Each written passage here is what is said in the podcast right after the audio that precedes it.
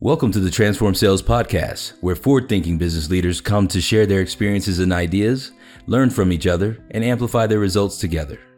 Hey guys, what's up? Amir Reiter here with the Transform Sales Podcast. I got my guest, Ryan Lallier, founder of Salesgevity. Love the name. Thank you. And it's been quite some time since we saw each other. I think that you and I met back in COVID when I was in Miami, and I think you were just getting into the outsourced sales industry back then. And I feel like time flies because here we are having a podcast talking about mistakes that buyers make. And I'm sure you've probably seen a lot of mistakes that they have made over the time. How are you doing today? I'm doing great. How are you? I'm good. I'm good.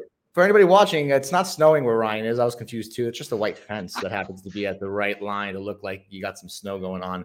Um, but thank you for chiming in. You know, just to kind of chime in who's listening on the show. Sometimes we have sales agencies that are getting familiar with their other colleagues in the industry, but other times there are first time buyers of outsourced sales services, and sometimes buyers that have done it and said that they were victims and they lost all their money, but they're back at it because they need revenue and they're not victims of their huge billion dollar companies as much as they say they are. And what we hope to achieve in this episode is transparency, talking about the mistakes yeah. And uh, hopefully, buyers that are listening can avoid those mistakes. Those mistakes are costly for them, for their pipeline, for the AEs, and for the uh, amazing agencies that perform for them. But before I get into that, love to hear a little bit about how you got into the lovely business of outsourced sales to begin with. What brought you here? Yeah, I mean, it's a great question. Well, hey, Amir, thanks a lot for having me on the show. I really do appreciate it. Um, I've been following you for probably five, six years now. So love the content, love all the work you guys are doing over at CloudTask, and I appreciate this opportunity. Um, how did I get into this? Well, I kind of fell into the outsource piece because when I quit my job back in 2019, I had this vision of building an app. I wanted to build Teladoc for salespeople. I wanted to provide the opportunity and the option for at any moment, at any time, a sales rep, SDR, BDR, enterprise rep, manager could click a button on their phone and talk to a live sales coach. Um, the medium or the MVP, the minimum viable product that I came up with, uh, was to just have it on Slack. So I signed up like 35, 40 people, like quick, uh, in the month of January of 2020. And most of those folks were AEs and SDRs. As we all know, what happened in February 2020 and uh, you know March and April, the world changed a bit. a lot of those SDRs and AEs, they lost their jobs. Therefore, they could no longer pay me $39 a month to talk to my buddies um, in uh, Slack channels and, and get uh, support. So they're, they're catching out to buy Bitcoin. I don't know what they were doing at that point. Um, I think half were panicking and half were probably going off to start uh, outsourced BDR businesses. I don't know. Um, but yeah, so at, at that point, I was like, what am I going to do? Do I go try to get a job in the middle of the pandemic or do I just pivot and try something new? So I went into Crowdcast, started teaching classes, and I picked up some consulting gigs. So I just started helping like early stage founders build out a go to market playbook for outbound. Uh, those conversations turned into them asking me, Do I know of anybody who does outsourced BDR work or outsourced business development? And I said, I do, I'll do it. So at 42, threw on the headset, started building lists, making cold calls, and I became the first BDR at Salesgevity. And then from there, I just scaled the business. Uh, just kind of started to snowball. Uh, we started getting more and more customers, learning more, pivoting, buying tech, you know, kind of get involved in the scene. And then if you fast forward to four years later, we're still standing. Fortunately, we're still standing and we're a business development as a service. Standing strong, if, I had to add to it. Um, Thanks, man. Typically, typically I get into problems. I'm going to do a little bit of backwards. I, I kind of want to get into first, like really understanding the, the industries and companies that you help uh, the best. And like, let's let's not go broad. Let's talk about the 80 20 rule, right? The, the, the, uh, where 80% of your revenue comes from, meaning that you probably crush it for them. Talk to me about that. What, what, what industries are you focusing in? Is it software? Is it services? Is it is it even more specific than that? What, what are you what are you what are you focused on?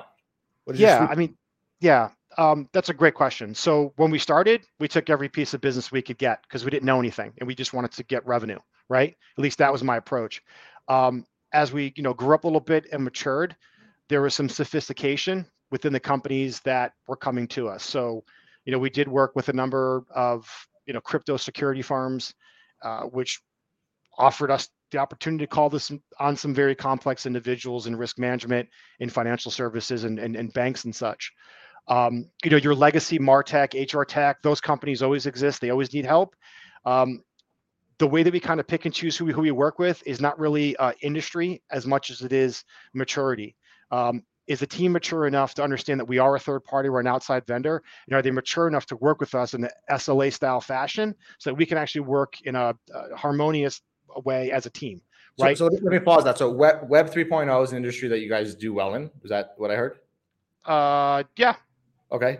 And then aside from Web 3.0, you look for organizations that are at a specific maturity. Is that headcount size? Is that revenue? Is that type of funding? Is a combination yep. of both? What, um, what I mean, the, what, what I look for is the team. Who am I working with? Is it just founder and me? Is it um, aligned with the marketing leader? Uh, some folks in CS, uh, a, a, couple of AEs that we're going to be supporting. Like how much um, investment from the team that we're working for are they going to put in, or is it just going to be us on the so island? Less, just... It's less about revenue size, headcount. It's more about almost company culture, who you're working with, what their understanding is of outsourced sales or sales in general. Like to, to tell, hey, I'll get a partner that's going to support me to get through that hump, or it's kind of like you're almost creating the the, the POC as much as which I, makes sense to me, by the way. So yeah, I mean, look, it's a mixed bag. There are some mature organizations that have six, seven enterprise AEs in a company that's been around for 15, 20 years. They bring us in to support the AEs because you can't teach an old dog new, new tricks, and those reps need need meetings. We'll mm-hmm. take that opportunity as long as the team the team is mature enough. The tech is cool. We know we obviously want good product market fit. We don't want to sell junk or or push products and services that we're just not going to have success with. You know, we're at the point now as a business where we actually get get to turn down opportunities three years well, ago. I really start growing, and congratulations on that. That's like the magical thing when you start saying no. Yeah, that's when, that's when things get fun. Uh, I think so. Yeah, definitely, and you can kind of can control the bandwidth too, and try to provide a quality service. So, so you you threw out some titles too. Like, like is there something in particular you like working with? Do you like working with CEOs of founder companies? Do you like working with market leaders, sales leaders? Talk to me a little bit about the those personas because you mentioned them right in the beginning. I caught that super fast. But anything that that that is in particular uh, a preference? Um, something you work well with? Yeah, I mean, title wise, we used to love CFOs, and we still do, but we all know that the the the, the shift to call on the CFO because all roads lead to, to the CFO is very popular now. Everyone's calling on the CFO. I mean, I literally got an email back from a CFO yesterday saying I, I get 10 of these a day. I'm like, you get 10 emails like this a day of selling this type of product or service to you. Um, but the point being, they're getting they're getting hit pretty hard right now. So gotta love the finance folks. Maybe take it a tier down, VP finance controllers, kind of people who are in the weeds looking to make change, inject change, go back to their CFO and say, hey, I have a chance to be a hero. But you know, all the legacy titles still remain the same. Um, I love selling to sales leaders. The higher up, the better. I think they have more of a macro view when you're at a CRO level of the business and they kind of get it. Um, you know, VPs of sales can be a little bit prickly um, when you try to reach out and, and sell them enablement tech there, software. There are when we're not here. Yeah. We're, yeah. I mean, basically. Yeah. yeah. Yeah. Yeah. So, so tell me a little bit about what sets your agency apart from from other sales agencies when it comes to serving your ideal customer. Um, yeah, I mean we're we're U.S. based, so you know everyone on the team is here. Um, whether that's a pro or con or, or, an advantage, the customer will have to decide. But that's who we are. Mm-hmm. Um, our methodology is research based, slow, deliberate. Um, we're boutique in a sense. Like we're not trying to scale and get a bunch of BDRs in here and take on a huge land grab. Yeah. We typically work with anywhere from four to six customers simultaneously, and we never go outside that. Um, I'm comfortable running a business that small, controlled, because it allows us to offer really good, good. I think it's smart. Customer. I think it's smart. I think one of the biggest learnings I I can ever give uh, a leader from from scaling to 265 SDRs when we were a service company would be to stay small, pick your customers. So that that all makes sense to me, and um, it makes a lot of sense too when you tie it together to, to CFOs being a good call point for you because U.S. based, right, high quality CFOs yeah. are not going to really put up with anything less than that, right? So that definitely aligns up. So so essentially, to recap, right, you, you know, you're you're looking for for companies that that have uh, U.S. That, that that look for quality calling, small boutique shop where you guys can fit into a long-term play where you're calling um, high-level, C-level people having strong conversations. Right? Yeah, and personalization. Yeah, I mean, I mean, Amir, look, it's all about product market fit. Whether you're an external resource as a BDR or an internal, yeah. everybody wants to sell something cool. that alleviates pain, makes life a lot easier. Right. Tell me, I have a great friend. He was on one of our uh, episodes called uh, "Transform Life." He, guy went from being homeless to probably worth like five million. He's 27 years old. He's running an ERC program where basically uh, they go after unclaimed money from the government and take a percentage of what they win. And they're doing a billion in revenue, right? But talk about product market fit. It's like, hey, hey, if you had W two employees during the pandemic and you didn't get the ERC credit, we'll get it for you. So people fail to, you know, forget uh, he's doing awesome. Don't get me wrong, he's managing a big team, but you got a product where you're giving value to people, right? Yeah. Um, I had a call. I had three cold calls today, and they were all from uh, dialing companies. They're like, hey, the best part was the first thing they asked me every time was, how are you? And I literally, as soon as someone asked me how are I, I'm, I'm angry because I'm like, I, I really don't like small talk with strangers. Yeah. Um, you know, if I go, it, it, so, uh, and they kept, what are you using for a calling this? And I'm like, thinking to myself, I'm like, man, you are literally competing against 1,000 callers, right? VoIP, yeah. VoIP galore. And I'm like, I showed no signal, no interest, nothing. You're just gonna cold call me and talk about my phone, you know, and say how how are yeah. you? So, so it's not the same as, you know, a product that actually clearly stands out. There's not there's not three thousand competitors, low barrier to entry, right? Yeah. Um, people people fail to talk about that, right? I, I, always give the analogy where like if you gave me a thousand Porsche 911 Turbo S uh, brand new models and, and told me I could sell them for 20k, I'll sell a thousand today with one email. You know, um, you tell me it's five million bucks, I'll probably sell zero. And I guess people are oftentimes afraid to look in the mirror at their own product and say, you know, would I buy this? Right? Sometimes they yeah. put you out on uh, that D-Day mission that they know you're not coming back from. Right? Um, Indeed. And they would have marched that beach themselves. Tell me a, a little bit about mistakes that you've seen, right? And, and, and I want to focus in on mistakes that affect buyers from choosing the right agency, right? Because I'm not talking mistakes they make that like hurt your ability to convert them, but what mistakes do you see buyers are making during a selection process?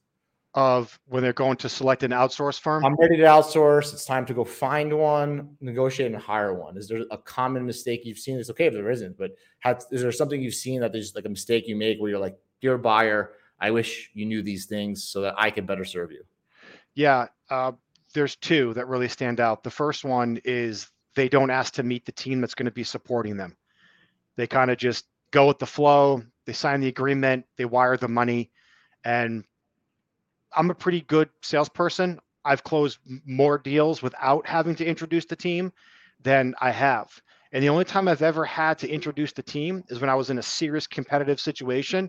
And I said, pump the brakes for one second. Have you met the team of the other company you're considering going with? No, I haven't do me a favor, go ask to meet the SDRs that are going to be supporting you, and then I'll let you meet the SDRs that are going to be supporting you here.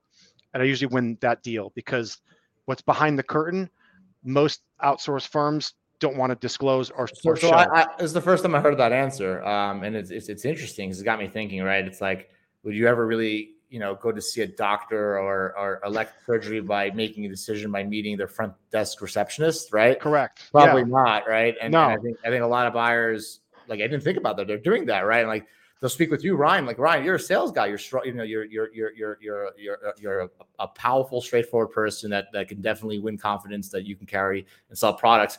And then you yourself are like come meet my team right? Like this is like you're talking to me i'm running the company i'm not going to be cold calling for you wish i could right yeah, uh, maybe you do, but that's interesting. So, um, and this is back to the what makes you unique, right? The U.S. based, right? So, I, so I'm, I'm kind of tying the, the, the, tying the dots together that uh, there's no weak link, and everybody's presentable, everybody's strong, and that and that you're winning deals because you're a small boutique, U.S. based, everyone's educated, you handpick people, and that's a mistake you see buyers make, and that's your strength. So, so it totally makes sense.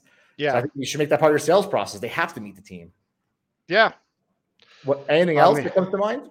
Yeah, I mean the there's two more, but the one that that was a big like lesson learned for me was when uh, the buyer when they become a customer, they want to control the lists of who we call, not the companies, the people, based mm-hmm. on a mm-hmm. specific trigger event. Hey, you know, only call this list of uh, newly anointed founders who just got Series A and just stay in that lane. And then I go back and say, well, according to our statement of work, I've got a lot of meetings to book for you guys. If you keep me in this lane, you pigeonhole us, and I can't commit to what's in the statement of work now. you know 16 20 meetings a month is a lot as it is. Mm-hmm. when you start talking about hey you can only call these people if they've raised series a you know that's not good so i have learned i learned quickly that when they start to say hey we have the list you call our list do what we want you to do call the i'll either a walk away or b try to explain to them that's not how we work like we have to have a wide net we have all the data under the sun once we know enough domain expertise and how to sell your products and who to sell them to we need to be let free if there's some named accounts that you don't want us going after, some tier ones and VIPs, no problem. Siphon those off. We're not going to touch those. But I don't sign deals anymore where people are just like, yeah, can you only call this list of 3,000 founders or 3,000 CFOs? Um, that's the biggest take for us. If we can't control the data, I'm out. So, so to recap, Yep. big mistake buyers make: hiring an expert and not letting them execute their expertise and setting them up for failure, right? Because it's different if they said, "We have been calling these people, and these are the results we're getting." Oftentimes, it's it's an experiment, it's a guess, and you're getting locked into it. So it's almost Mhm. like you're running an experiment that's not proven, and probably want the experimenter to use their expertise and not pigeonhole them, which makes lots of sense, right? Yep.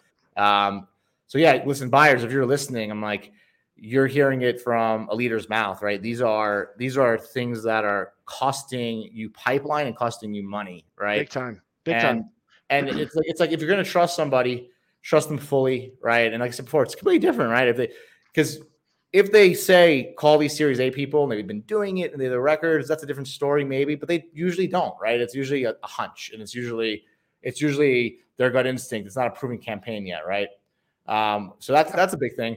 What about mistakes that buyers make when they're actually now engaged with you? And I know that kind of was that question too, but that's kind of so. So anything else while working with you? That, that mistake on top of that, because that was kind of a working with question. Anything else besides? From, Yeah. Um, while working with us, they Yeah. um, they panic early on, right? So we could tell them, listen, it's going to take us two and a half weeks to warm up your email accounts, a couple weeks to gain some domain expertise, get our call strips, just get our house in order. I could put this on a slide and show them like the sequence of events, an actual onboarding timetable. Sounds great, looks amazing. By week two, where are the meetings? What's going on? How many calls mm. have you guys made? And I, and I turn around and say, listen, I, I'm not going to be micromanaged. I'm going to proactively give you all the data you need. In fact, I could whitelist a dashboard right now and let you see all the activity that you could possibly want to look at. So it, it's the impatience early on and that panic that sets in, in combination with them listening to some of those early calls that we're having. We're not going to be perfect on the first 25 to 50 cold calls we make. We're just not. We're going to be pretty good, but not perfect. And when they're looking for perfection from an outside firm and they want it right away, it definitely causes a little bit of anxiety for them. And quite frankly, it causes anxiety for me because I can already see where this is going. I've been around long enough to know that if this person's set in their ways or this team is kind of going to, you know, panicking already early on, we're going to have a problem. So I have to address that stuff right away. Yeah. And in a couple in, in a couple scenarios, I terminated contracts. They would listen to a recorded call, freak out, stop calling. That person said the wrong thing. Like, dude, we've been on the phone for two weeks. It doesn't actually gotta- make any sense because all uh, all success in life is failure, right? Like everything, like light bulbs, like took Thomas Edison one thousand times to find out the real element. You pick the wrong element, it blows up, and he stopped. We got no light bulbs, so yeah, it's not really. I agree. I mean, just like relax. We, let us make some calls, cut our teeth, you know, take some rejection. And what they don't realize is that we're actually calling like a lower buyer persona, not really Yeah. like anyone who can really move mountains. We're kind of just practicing on people in the companies, and they don't get it, so Do- they do freak out. do you- do this makes a lot of sense to me. I've seen this too before. We, we've heard this before, and, and anybody listening, these are we could dive deep. You want to ask more questions about why this is a problem? Ping me, ping Ryan. We'll, we'll- we'll go into it because it is. Do you Yeah. think that it's a symptom of a lack of understanding of who's in the awareness consideration decision stage and sales in general, or do you think it's because by the time they hire an outsourced sales agency, it's because they're behind on their pipeline and they're literally worried they're going to get fired? So now they've hired you in a spot of desperation. So everything needs to be fast. Like, what is it a symptom of? More or Um, both or neither? Yep. My wife has a saying, Ryan, people come to you when it's too late. Wife smart. it- Exactly what you just said. Nine out of 10 come to me when they've tried everything else and now they're having that oh shit moment and they begin to panic. Yeah. And then I have to arrive like, you know, like I'm some kind of god and I'm going to save everything in two weeks when it really is going to take me about 30 to 60 days to really get the machine cranking and get some predictability and some flow. Um, they always show up when it's too late, Amir. And uh, that's really what you were just alluding to there. And, um, you know, part it's of team what We, it's team size.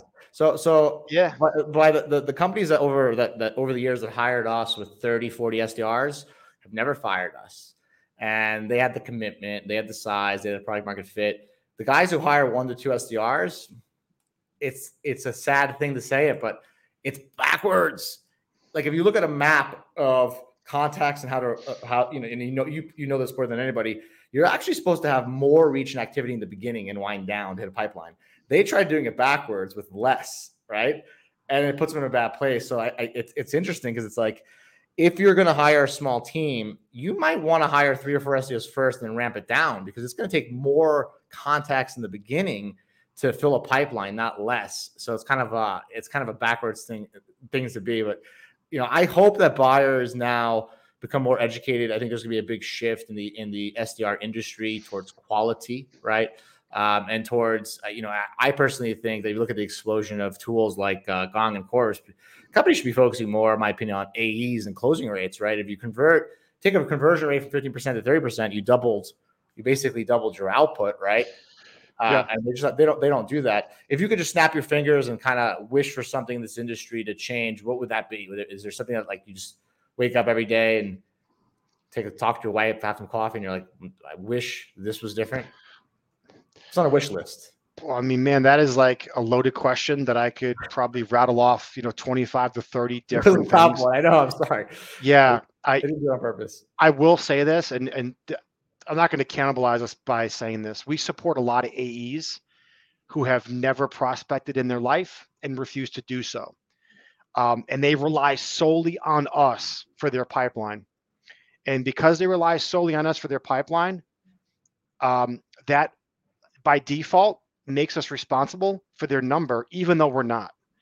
And that's a, a ton of pressure on us that we put on ourselves.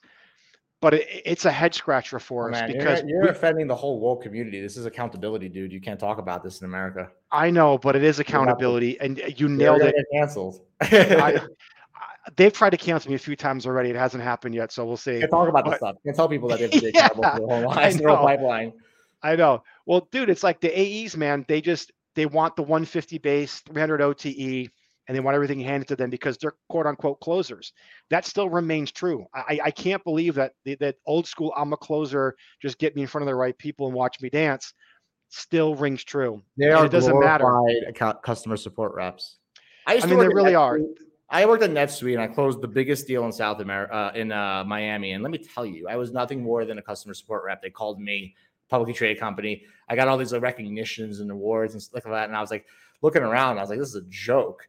I was like, these yeah. guys never owned a business. I was like, this is customer support. We talk yeah. about it. Buyers are in control. Okay. We talk about buyers being in control of the buyer pipeline, not talking to sales reps until they're narrowed down to three.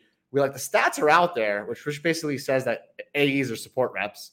Yeah. And sales are made at the SDR level, but they don't compensate them that way. Kind of weird. Um, I second crazy. I second your thing. UAEs that are listening out there, um, take accountability for your own pipeline and uh, pick up the phone and see what people are doing and see the process instead of just complain. I'm like, you can complain, you get away with it for long. It's not going to get yeah. you far. I I agree. I mean, I, I I've always wanted to be the person who uh, starts the initial relationship and grows it with that person. Like if I cold call you, then I'm going to be the one meeting with you. Um, and that's why we do our best to show up to those. I think that's how we met. I know, I know, man. It's, time. I know, I know. It, it's you do it's, what you preach, wild. Ryan. This is weird. You're American. I, I am. Oh, I am. But dude, it, the the other part to it though, like the AE is like kind of like supports you, can bring like maybe 20, 30 percent of your number. But as an AE, I mean the SDR rather, as the AE, you can really crush your number if you just block out five hours a week to prospecting. It'll yeah. make a world of difference.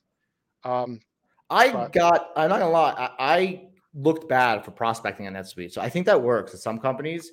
But there was a weekly report that would be sent out yeah. every day to management, and I 10x or 20x calling and emailing, And then they came to me and they were like, it was really strange. They were like, you're really active, but you're not opening up. And obviously, NetSuite's a brain. It's basically a, a brain transfer for companies, right? Like you buy Yeah. NetSuite, it's an ERP when you want to go out uh, public, and it made me look bad. So like, I agree with you, but I've also seen situations where it can make you look bad, especially in the Oracles, as the Salesforce is the big. Sometimes status quo in the big company. So be aware of the company you work for, because sometimes you're like only Oh, given. yeah.